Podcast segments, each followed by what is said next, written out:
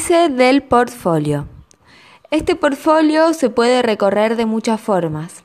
No obstante, recomiendo observar la aproximación institucional, el marco teórico y caracterización grupal para luego adentrarse al armado de la unidad didáctica en general.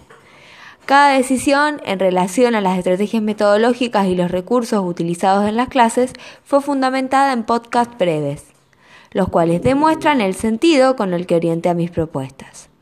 Una vez leído el proceso de forma integral en la primera columna, se puede leer cada planificación, grabación, registros y devoluciones de las clases en la segunda columna.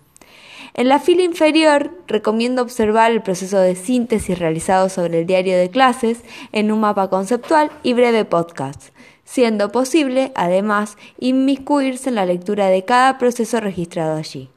En el recuadro Evaluación se observa el proceso de retroalimentación a mis estudiantes sumado a un audio que resume esta experiencia.